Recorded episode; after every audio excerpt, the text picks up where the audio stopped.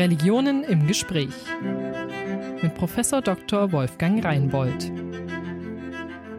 Der Religionsunterricht ist in den öffentlichen Schulen ordentliches Lehrfach.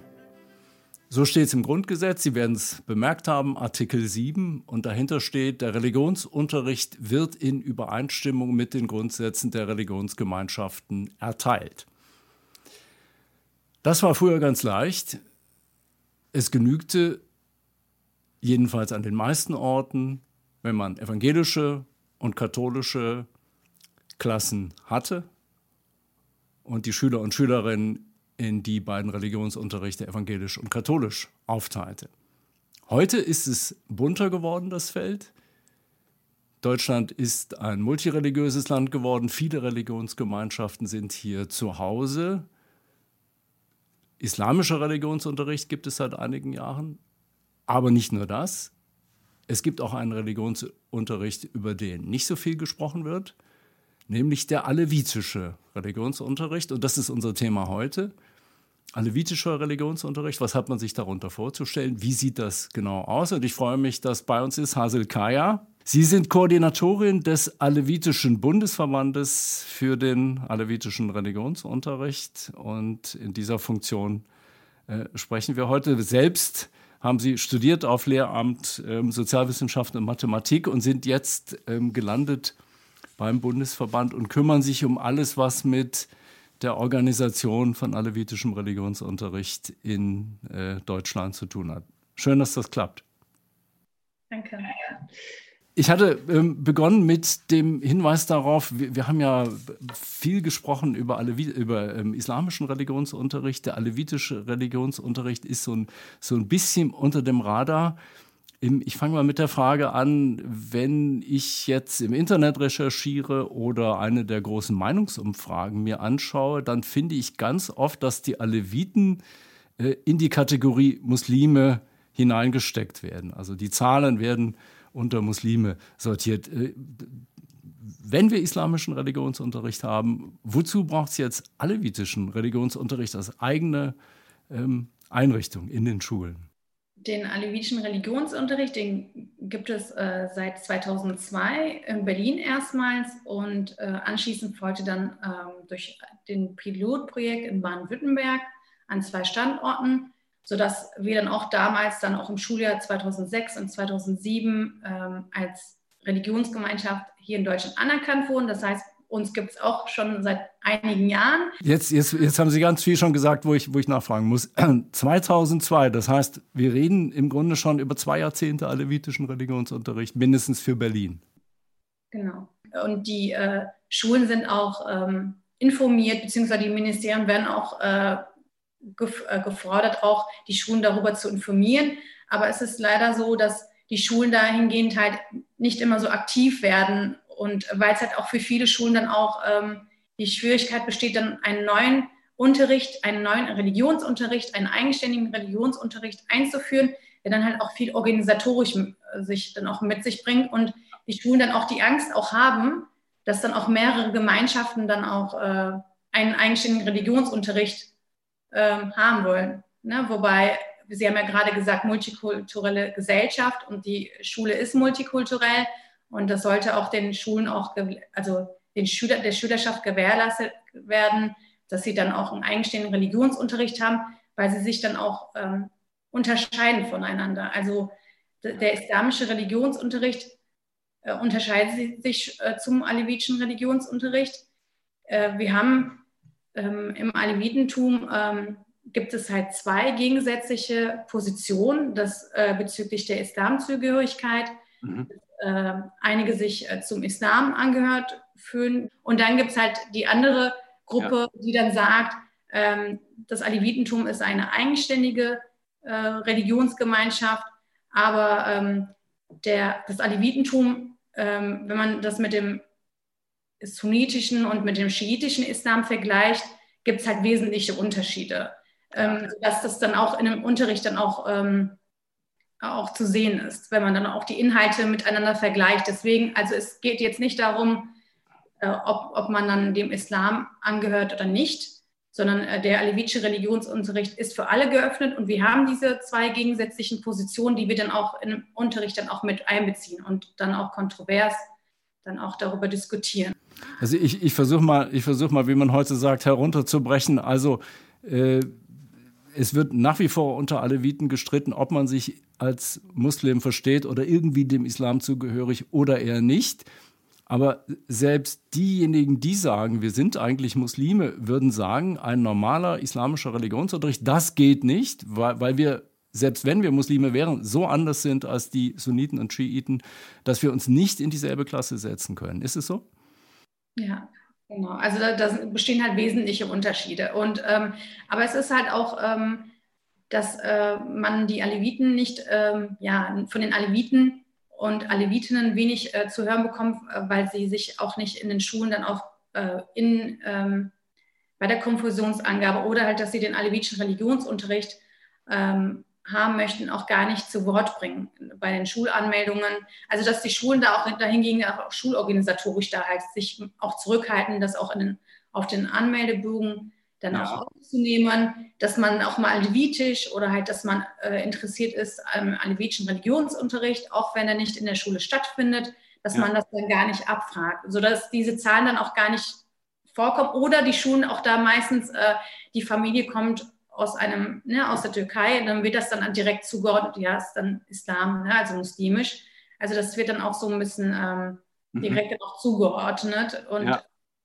Genau. Jetzt, jetzt, sind wir schon sehr bei den schulpraktischen Sachen. Ich wollte das später, aber ne, nehmen wir es jetzt schon, weil Sie es angesprochen haben. Das heißt, ich, wenn ich mir das jetzt konkret vorstelle, also es äh, gibt in einem Bundesland, äh, wie, viel, wie viele Bundesländer haben zurzeit alevitischen Religionsunterricht? Wir haben aktuell, gibt es in äh, acht Bundesländern den alevitischen Religionsunterricht in Bayern, in Baden-Württemberg, in Berlin, in Hessen, in Niedersachsen, in Nordrhein-Westfalen, in Rheinland-Pfalz und in Saarland. Mhm. Ähm, in dem halt der alevitische Religionsunterricht an Grundschulen und weiterführenden Schulen gelehrt wird. Ja. Und in Hamburg haben wir äh, das Modell beziehungsweise Religionsunterricht für alle, wo die alevitische Gemeinde ebenfalls beteiligt ist. Das heißt, grob gesagt, die Hälfte der Bundesländer, acht von 16, haben im Prinzip alevitischen Religionsunterricht. Wenn ich jetzt aber als alevitisches Elternpaar in die Schule gehe und das Kind, das heißt noch nicht, dass das dann gefragt wird, ob das Kind womöglich in den alevitischen Religionsunterricht geht, sondern das hängt wovon ab? Von, von der Schule, von der einzelnen Schule oder woran hängt das? Es ist das gute Recht jedem, äh, von jedem, ähm, dass er ein, seinen eigenen Religionsunterricht ähm, hat ne, und auch besuchen kann. Äh, das ist meistens halt so, dass die Schulen halt, ne, weil die Schulen ja auch, die Anmeldebögen ja auch eigenständig ja auch äh, erstellen, dass es dann auch meistens gar nicht mit drauf ist, weil man halt nicht mehrere, weil man es halt so kompakt wie möglich machen möchte. Aber da ist halt die ähm, Aktivität der Familie gefragt, sich dann auch ähm, dafür einzusetzen, dass man sein Kind dann auch alevitisch registrieren lassen möchte, auch wenn das nicht in einem Anmeldebogen zu finden ist und, äh, und dass er auch den alevitischen Religionsunterricht haben möchte, weil das wird dann auch in der Statistik ja auch erfasst und das wird ja dann auch an das wird dann auch weitergegeben an die Bezirksregierung, Ministerien, sodass wir dann auch besser auch an die Anzahl der alevitischen Schülerinnen und Schüler kommen und wir auch besser damit handeln können, dann auch Kurse äh, einzuführen und auch zu schauen und einen guten Überblick äh, diesbezüglich zu haben. Das heißt, Sie, Sie wissen im Grunde gar nicht, wie viele alevitische Kinder, die gerne wenn sie es denn wüssten und könnten, einen solchen Religionsunterricht hätten, wie, wie viel es eigentlich gibt in, in einem betreffenden Bundesland. Ist es so, dass Sie die Zahlen im Grunde nicht kennen? Nicht von allen Bundesländern, beziehungsweise nicht von jeder Schule haben wir eine Rückmeldung. Ähm, ja. Aber so circa 1500 alevitische Schüler und Schülerinnen haben wir. Und, und der Bedarf ist halt höher. Ne? Und das wissen wir. Und äh, wir wissen, 1500 werden tatsächlich beschult, aber Sie sagen, in Wirklichkeit sind es wahrscheinlich viel mehr oder mit Sicherheit viel mehr. Ja, der Bedarf ist auf jeden Fall mehr, weil wir haben ja auch in Deutschland 160 Mitgliedsgemeinden, die ja dem Dach, der Dachorganisation ja zugehörig sind mhm. und, äh, und in Deutschland leben ja. Um 800.000 äh, Alevitinnen und Aleviten. 800.000 rechnen Sie. Und das ist aber auch ist keine, keine gezählte Zahl, sondern eine, wie soll ich sagen, eine, ähm, bitte? Geschätzte Zahl, ja. 800.000, also es wäre ein Prozent etwa. Ja, ja und es ist halt, wir wissen, dass da mehr ist, ne? aber es sind halt immer auch unterschiedliche ähm, ja, Punkte, die dann halt, ähm, äh, die halt einfließen, warum die Kinder sich nicht alevitisch registrieren lassen oder die Familien. Ja. Also es ist ein, ein Bruchteil der Aleviten, die äh, lassen sich halt nicht registrieren. Ne? Und dann gibt es aber heute auch das Problem, was ich ja auch schon vorhin gesagt hatte, äh, schulorganisatorisch, ne? dass es in den Anmeldebogen gar nicht äh, aufgenommen ist, obwohl wir in Deutschland hier anerkannt sind und das schon seit längerem. Und äh, aber dann gibt es auch nochmal das Faktor, äh, dass halt Familien, die in der Türkei sozialisiert sind, ähm, den Religionsunterricht halt als konservativen Unterricht halt wahrnehmen und ihr Kind halt nicht schicken bzw. anmelden. Das heißt, die sorgen sich, da, da kommen so Leute, die machen da Sachen, das wollen wir nicht für unser Kind. Ja, also so, die sind da so ein bisschen unvertraut. Ne? Also obwohl es in dem Lehrplan ähm, ne, also so sehen können, beziehungsweise auch im Internet zu finden ist, ja. ne, kann man ja auch reinsehen, welche Inhalte vermittelt werden. Genau, aber die Schwierigkeit besteht halt auch da. Ich, ich frage nochmal zurück, also wenn ich mir jetzt das so vorgestellt hätte, ich kenne mich da nicht aus mit diesen schulorganisatorischen Dingen, ich stelle mir jetzt vor, in einem Bundesland ist alevitischer Religionsunterricht im Prinzip vorhanden. Es gibt nicht ein zentrales Anmeldeformular vom Kultusministerium, was in jeder Schule liegt, sondern jede Schule macht für sich ein eigenes Blatt. Also jeder Schulleiter oder Schulleiterin oder wer auch immer äh, baut da was zusammen auf, auf dem Rechner und das wird dann ausgefüllt. Und Sie müssen im Grunde dafür sorgen, dass die Kategorie überhaupt auftaucht, alevitisch. In Baden-Württemberg haben wir das. Ähm aber auch in Hessen, dass wir einen regulären Anmeldebogen vom Ministerium dann haben, was ah, ja. auch äh, Schulen äh, weitergeleitet wird und die das dann auch nutzen. Ne? Also so zusätzlich zum eigenen Anmeldebogen der Schule. Also das ist, und das fordern wir natürlich dann auch bei den anderen Bundesländern, auch wenn wir wissen, dass die Schulen eigenständig sind, äh, weil das ist halt wichtig, dass die Religionsgemeinschaft, die auch einen eigenständigen Religionsunterricht dann auch anbieten in Deutschland, dass sie dann auch ja. auf, vorzukommen, also ja. vorkommen müssen. Ne? Ja. Das erleichtert vieles. Ja, Völlig klar. Sonst, sonst kommen Sie ja gar nicht zu Ihren Schülern und Schülerinnen. Ähm, hätten Sie denn genug Lehrer und Lehrerinnen, um jetzt, wenn jetzt plötzlich statt 1500, weiß ich nicht, 20.000 alevitische Schülerinnen äh, beschult werden müssten, gäbe es genug Lehrerinnen? Wie, wie, wie sieht es da aus? Ja, also es wurden, äh, ich kann Ihnen da jetzt keine Zahl angeben, wie viele äh, Lehrkräfte sich jetzt insgesamt für den alevitischen Religionsunterricht aus gebildet haben. Aber das ist natürlich immer unterschiedlich, wo die dann halt, wo deren Wohnsitz ist. Ne? Also so, wenn es dann halt total entfernt ist von der Schule, lässt sich das dann schwierig vereinbaren. Aber an Lehrkräften ähm, scheitern wir an, ja, in einigen äh, Städten weniger als in den mhm. anderen. Ne? Also es ist immer unterschiedlich, genau. Also ja, das heißt aber, es kann passieren, dass jemand sagt, ich brauche das jetzt in, weiß ich nicht, Nürnberg oder Augsburg und Sie sagen, ja, gute Idee, aber im Prinzip, wir haben leider momentan da niemanden in der Gegend. Insofern, wir können äh, das nicht anbieten. Das wird noch dauern, ja, so in dem Sinn. Genau, also wir schauen natürlich dann halt auch, ob da eine Lehrkraft dann in der Nähe ist und ob sie dann auch einsetzbar ist und, und ob das auch schultechnisch klappt, weil manchmal ist es auch so, dass äh, ja auch die Schulen nicht möchten, dass die eigenen Lehrkräfte ja woanders unterrichten. Also das Problem besteht halt bei einigen auch oder sie selbst nicht so eine lange Fahrt in Kauf nehmen wollen. Und das ist halt auch schwierig. Ähm, genau, dann halt manchmal dann auch die Lehrkraft dann auch zu finden vor Ort. Ja. Aber wir sind bemüht, dass wir dann halt äh, dort dann halt äh, Lehrkräfte ausbilden und auch Lehrkräfte gewinnen für den alevitischen Religionsunterricht, um dort erteilen zu können. Mhm. Und Lehrkräfte gewinnen heißt dann, Sie suchen Lehrer und Lehrerinnen, die schon andere Fächer ähm, unterrichten und die dann noch ein Drittfach dazu nehmen? Oder wie funktioniert das? Genau, also man kann das halt in Hamburg an der Universität äh, studieren oder äh, äh, an der Pädagogischen Hochschule im Weingarten. Dann gibt es aber auch äh, bei einigen Ländern, äh, bei einigen Bundesländern die Option, dass man äh, das ähm, grundständig ausgebildete Lehrerinnen und Lehrer einen Qualifizierungskurs halt absolvieren können. Ja. Wenn wir auch also noch mit Fortbildung neben dem normalen Lehrerin sein und dann äh, erwirbt man eine weitere Qualifikation für die alevitische Religion. Genau. Und äh, wichtig ist halt hierbei, also ähm, dass äh, der Unterricht ähm, durch alevitische Lehrerinnen und Lehrer erteilt wird, die dann auch eine Lehrerausbildung absolviert haben, sich für das Fach qualifiziert haben und sich auch zum Alevitentum bekennen und äh, dann auch aber eine Lehrbefähigung von der alevitischen Gemeinde dann erhalten. So wie es in, in den christlichen und jüdischen, jüdischen und islamischen Religionsunterrichten auch der Fall ist.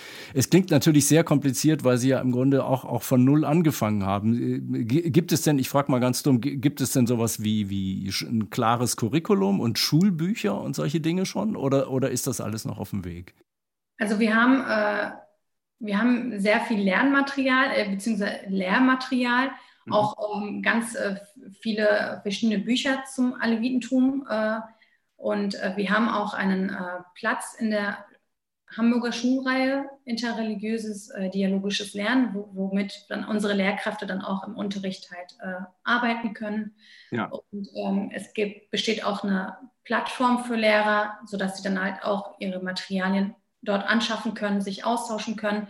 Ja. Und wir sind derzeit ähm, dabei, ein Schulbuch für die Grundschule zu entwickeln und im Anschluss dann für die Sekundarstufe 1, dass wir mit den Lehrmaterialien, die wir dann haben, dann auch ein Schulbuch erstellen und was kompakter dann auch für, die, für unsere Lehrer dann auch ist. Ja, ja. Um einzusetzen.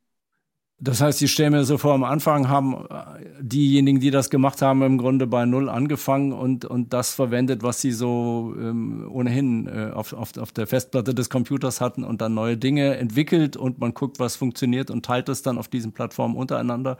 Und jetzt langsam gibt es erste Schulbücher und es kommen jetzt immer mehr hinzu, so dass man dann äh, eben wie alle anderen auch in den Buchhandel gehen kann und nicht mehr, nicht mehr nur jedenfalls mit eigenen Zetteln da arbeiten muss. Schulbücher, ja. wie gesagt, die Hamburger Schulbuchreihe, ja. die besteht, äh, die ist ja jetzt auch schon ein bisschen länger her. Also es gibt ja auch sieben Bände, wo wir auch äh, beteiligt sind als, als Aldevice Gemeinde.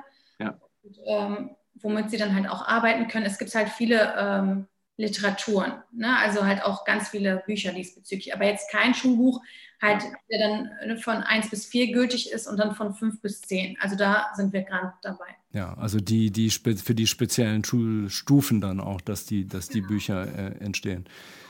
Ähm. Weil es ist für uns halt auch schwierig, ähm, weil, ähm, weil unsere Kurse hauptsächlich schul- und jahrgangsübergreifend sind. Und das ist dann auch nicht immer so einfach ist, wenn man dann einen Kurs hat äh, und äh, ne, Schüler von 5 bis 10, kann man ja. nicht im genauen Schulbuch oder dann, dann äh, sind die Lehrer gefragt, dass sie dann äh, diesbezüglich dann differenzieren im Unterricht und die werden auch dementsprechend auch schon in der Lehrausbildung, auch also bezüglich des AHUS, dann auch ähm, qualifiziert, dass sie dann auch mit solchen gemischten Gruppen dann auch umzugehen haben. Deswegen ähm, ist es nicht so einfach dann. Äh, dann den richtigen. Das macht es noch schwieriger. Ich nehme an, das hängt damit zusammen, dass Sie, wie viel braucht man in Deutschland? Zwölf, glaube ich, pro oder wie, wie ist die Zahl? Von Bundesland zu Bundesland Unterschied zwischen acht und zwölf. Also man braucht acht bis zwölf Schüler, Schülerinnen, damit überhaupt so ein Unterricht eingerichtet werden kann. Und das kriegen Sie nur hin, wenn Sie klassenübergreifend das machen, weil in den einzelnen Stufen sind es zu wenige, ja. Also, hau also hauptsächlich ist das so. Also ja. mal ist es halt so, dass man dann in der Klassenstufe oder sogar in der Klasse jetzt zwölf alevitische Schülerinnen und Schüler zu haben, ist ja, also ist nicht der Wirklichkeit. Also sehr selten, wahrscheinlich nur an den Hotspots sozusagen. Kann, kann man sagen, gibt es Regionen in Deutschland, wo besonders viele Aleviten leben oder, oder ist es sehr verteilt übers Land? Also äh, die, der Gro Großteil der Aleviten leben in Baden-Württemberg und in Nordrhein-Westfalen. Baden-Württemberg, Nordrhein-Westfalen. Das heißt, da fällt es dann leichter, auch schulorganisatorisch die Dinge hinzubekommen. Anderswo wird es schwieriger. Ja, also auch mit den anderen äh, Ministerien der, der, Bundesländer haben wir einen guten Kontakt, sodass es eigentlich gar nicht äh, daran liegt. Ne? Es ist, liegt ja, eher schön. ja. an Schulen oder, ja. oder halt dann aber auch teilweise auch an den Familien oder dass sie dann auch da aktiv werden. Ne? Und äh, sodass die Gemeinden dann auch dementsprechend dann auch immer unterstützt ne, dass die Familien sich da dann aktiv äh, ja, einsetzen, weil es ist immer anders, wenn man als Elternteil da was bewegen möchte, äh, ne, als wenn dann vielleicht mal die Gemeinde kommt. Und es ist halt auch so, dass, wie Sie auch zu Beginn gesagt haben, dass es immer noch so ist, dass einige Schulen oder viele Schulen über den alevitischen Religionsunterricht oder über das Alevitentum gar nicht informiert ist, obwohl es eigentlich schon länger gibt. Also so, nee. wir sind auch präsent, die alevitische Gemeinde leistet äh, gibt es äh, über 30 Jahre. Ne? Und, äh, Aber viele haben es noch nicht mitbekommen. Ja, so, so ist das. Das heißt, und äh, das dauert. Und, ähm das dauert sehr. Also so man, äh, und obwohl wir sehr publik sind, ne, auch äh, darüber berichtet, äh, berichten und auch in der Öffentlichkeit, das auch in die Öffentlichkeit tragen. Und, ja. ähm, und also die ähm, der, also das ist ja auch für uns auch äh, eine Erregung schafft, dass wir auch hier ähm, unseren eigenständigen Religionsunterricht ja auch erteilen äh, können an öffentlichen Schulen als ordentliches Unterrichtsfach mhm. weil es in der alevitischen Geschichte das ja auch vorher gar nicht gab. Es ist ja auch, auch ganz wichtig, dass wir auch äh, die Identitätsbildung der Schülerinnen und Schüler dann auch äh, fördern können in einer mhm. nicht alevitischen Umgebung.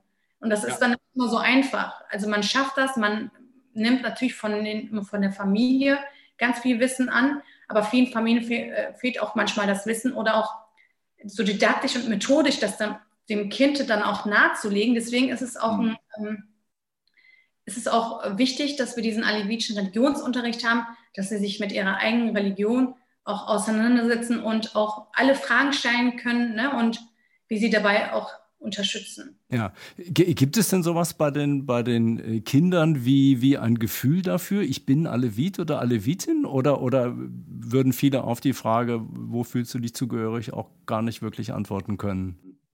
Also ich finde, dass die Schüler bzw. die Kinder und Jugendliche besser damit umgehen können als, noch, als einige Familien, äh, vielleicht also als die Eltern. Mhm. Ne? Einfach durch die, durch die Sozialisation in der Türkei oder durch andere. Ähm das heißt, das müssen, das müssen Sie jetzt nochmal äh, erklären für das, für das deutsche äh, Publikum. Man spricht nicht gern darüber, dass man Alevit ist in der Türkei oder wo genau liegt die Schwierigkeit? Also es ist. Ähm, also wenn wir erstmal auf die äh, Schüler zurückkommen, bei den Schülern äh, ist es äh, total, also sind die total offen darüber, also sprechen offen darüber.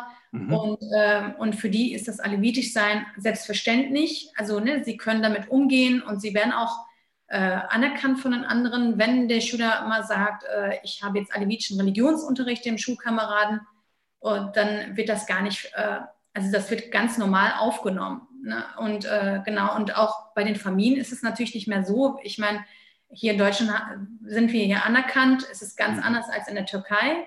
Aber es ist halt schon so, dass es bei einigen sich noch äh, aufgrund der Sozialisation und aufgrund äh, dessen, dass man halt in der Türkei äh, ihr, seine eigene Identität gar nicht in die Öffentlichkeit tragen konnte oder beziehungsweise darüber sprechen konnte oder halt ähm, es auszuüben konnte, ja. fällt einigen Familien schwer, also sich da immer noch. Also man, man, ist vorsichtig, weil man das so kennt, noch die Geschichten von Vater, Mutter, Großmutter und so. Mhm. Also man hat schon, also bei, also es ist jetzt nicht für alle so, aber mhm. es besteht auch dann die Angst, dass bei einigen dann halt, ja, wenn man sich dann bekennt, dass dann was passieren würde. Dass es irgendwie Stress gibt mit den Mitschülerinnen und so. W wissen Sie von Konflikten? Gibt, gibt es Ärger, wenn jemand sagt, ich bin Alevit und ich mache bestimmte Dinge so und andere nicht so wie ihr? Oder ist es eigentlich äh, in der Schule?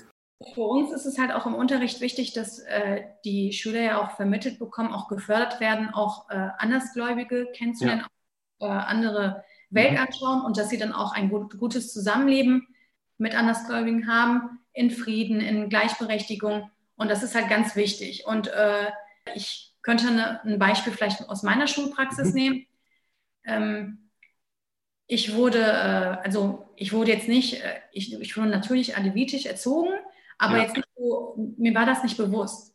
Ja. Und immer wieder, wenn dann die Frage kam, was bist du, was bist du? Und dann ja. konnte man gar nicht wirklich sich irgendwo einordnen. Mhm. Dann war das dann auch so, dass meine Kameraden und auch meine beste Freundin dann auch mir immer wieder gesagt hat, ja, du bist Muslimin, ne, oder Aleviten sind keine Muslime. Und ähm, ne, also so, und das, das, oder wenn man dann, wenn die Freunde mal zu sich nach Hause kommen und das waren dann halt Sunniten, dass die dann halt das ein oder andere nicht gegessen haben. Mhm. Ne, also das hängt echt auch von der Erziehung der Eltern ab. Aber ich finde halt, das ist einfach dass der offene Umgang einfach jetzt auch gerade besteht. Ja. Ich, ich stelle mal, stell mal eine ganz komplizierte Frage. Könnte man sagen, drei, vier Punkte, wo die alevitischen Schülerinnen sagen, das ist für uns typisch, also das unterscheidet uns, das ist uns besonders wichtig? Äh, geht das? Die Frage ist kompliziert, ich weiß, aber nur, nur so für die sozusagen, für die, für die ganz einfachen Antworten. Ich würde jetzt sagen, dass Sie sagen, äh, also die Schüler würden sagen, dass der Mensch im Mittelpunkt steht, ne?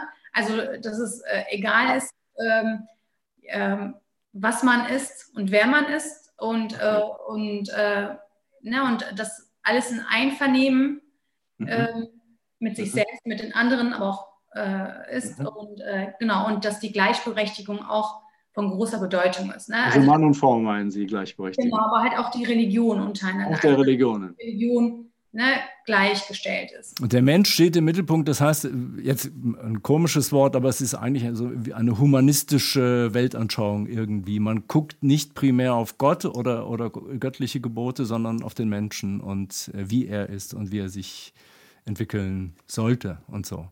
Ja. Mhm. Gleichberechtigung Mann und Frau. Ja. Ähm, vielleicht zum Schluss, wir, wir, wir sind die Zeit rast. Ich will noch mal fragen, Sie haben gesagt, äh, in Hamburg gibt es dieses Modell ähm, Religionsunterricht für alle, ein, ein spezielles Modell. Wie, wie, sehen Sie das? Es wird, wird ja oft gesagt, auch gerade, so begegnet mir das sehr häufig von Leuten, die Schule sehr gut kennen, dass dieses Modell, was wir jetzt versuchen, auf der Basis des Grundgesetzes, jede Religionsgemeinschaft kriegt ihren eigenen Unterricht, in der Praxis so oft an, an kolossale Schwierigkeiten stößt, wie wir eben auch gehört haben, da, dass manche sagen, da, das ist, ist im Grunde Zeit, dass wir davon runtergehen und ein anderes Modell entwickeln, wo, wo wir die, die Schüler, Schülerinnen nicht mehr trennen, sondern zusammenholen, vielleicht mit dem Hamburger Modell oder in die Richtung. Gibt es da eine Position des Alevitischen Bundesverbandes dazu? Wie, wie sehen Sie das? Also ähm, wir haben auf jeden Fall den Bedarf, äh, halt einen eigenständigen Religionsunterricht äh, anzubieten äh, beziehungsweise ähm, durchzuführen. Mhm. Aber wir kennen auch das Modell ähm, hier in Hamburg, ne, sodass das dann auch ganz gut klappt und wir auch gute Erfahrungen auch damit haben. Mhm. Ähm, aber ich finde, äh, also jetzt meiner Meinung nach sehe ich das jetzt nicht als Problem, wenn jetzt mehr Gemeinschaften jetzt einen eigenständigen Religionsunterricht haben möchte, weil wir, Deutschland ist ein Einwanderungsland und die Schülerschaft ist auch total vielseitig und, das, und die Schule sollte diesbezüglich dann halt auch ähm, Raum schaffen. Ähm, es, es, lässt sich natürlich auch ähm, in einen gemeinschaftlichen Religionsunterricht ne, alle Religionen auch ähm, mit einbeziehen. Aber ich weiß auch, dass als ich im Religionsunterricht war in der 11. Klasse, dass man dann auch hauptsächlich dann nur über die Weltreligion gesprochen hat und dann die anderen Religionen auch kaum vorkam. Also sodass ich dann auch verstehen kann, dass man auch einen eigenständigen Religionsunterricht haben möchte, um einfach auch die Identitätsbildung zu fördern, eine levitische Identitätsbildung oder eine jüdische ja. und so weiter. Also es dient der Identitätsbildung, dieser konfessionelle Religionsunterricht wird auch vom Alevitischen Bundesverband so gesehen. Und Sie würden sagen, wir, wir fahren erstmal auf diesem Weg weiter, aber das andere Modell wie in also Hamburg. Wir haben halt den Bedarf, ne? also so, dass wir sagen, wir brauchen einen eigenen Religionsunterricht, aber dass wir uns das halt auch gut vorstellen können ja. bei einem gemeinschaftlichen. Gut, ich glaube, wir sind, wir sind, wir haben eine dichte halbe Stunde gehabt, äh, Frau Kaya. Ich, ich danke, ich danke für das Gespräch und ich denke, für viele, die das hören und sehen, einen Einblick in eine Welt, die ihnen noch nicht so vertraut ist. Sie hatten am Anfang gesagt, ähm, da wäre ich gerne auch hängen geblieben. Das ging jetzt wegen der Zeit nicht. Äh, die Aleviten sind auf, äh, der Bundesverband ist Körperschaft des öffentlichen Rechts in Nordrhein-Westfalen. Genau. Ja. Das heißt also, juristisch sind sie sozusagen in trockenen Tüchern und die, die Schwierigkeiten des Unterrichts sind, wie wir gesehen haben, viele, viele praktische Engagement der Eltern, ähm, man muss mit der Schulleitung zur Not mal sprechen oder auch schimpfen und sagen, wir wollen das. Ähm, viel zu tun. Ähm, auf diesem Wege danke für das Gespräch heute. Ähm, herzliche Grüße nach Köln und äh, Ihnen persönlich und dem alevitischen Religionsunterricht für die nächsten Jahre alles Gute. Ich danke Ihnen. Danke auch. Religionen im Gespräch. Eine Produktion des Evangelischen Kirchenfunks Niedersachsen-Bremen.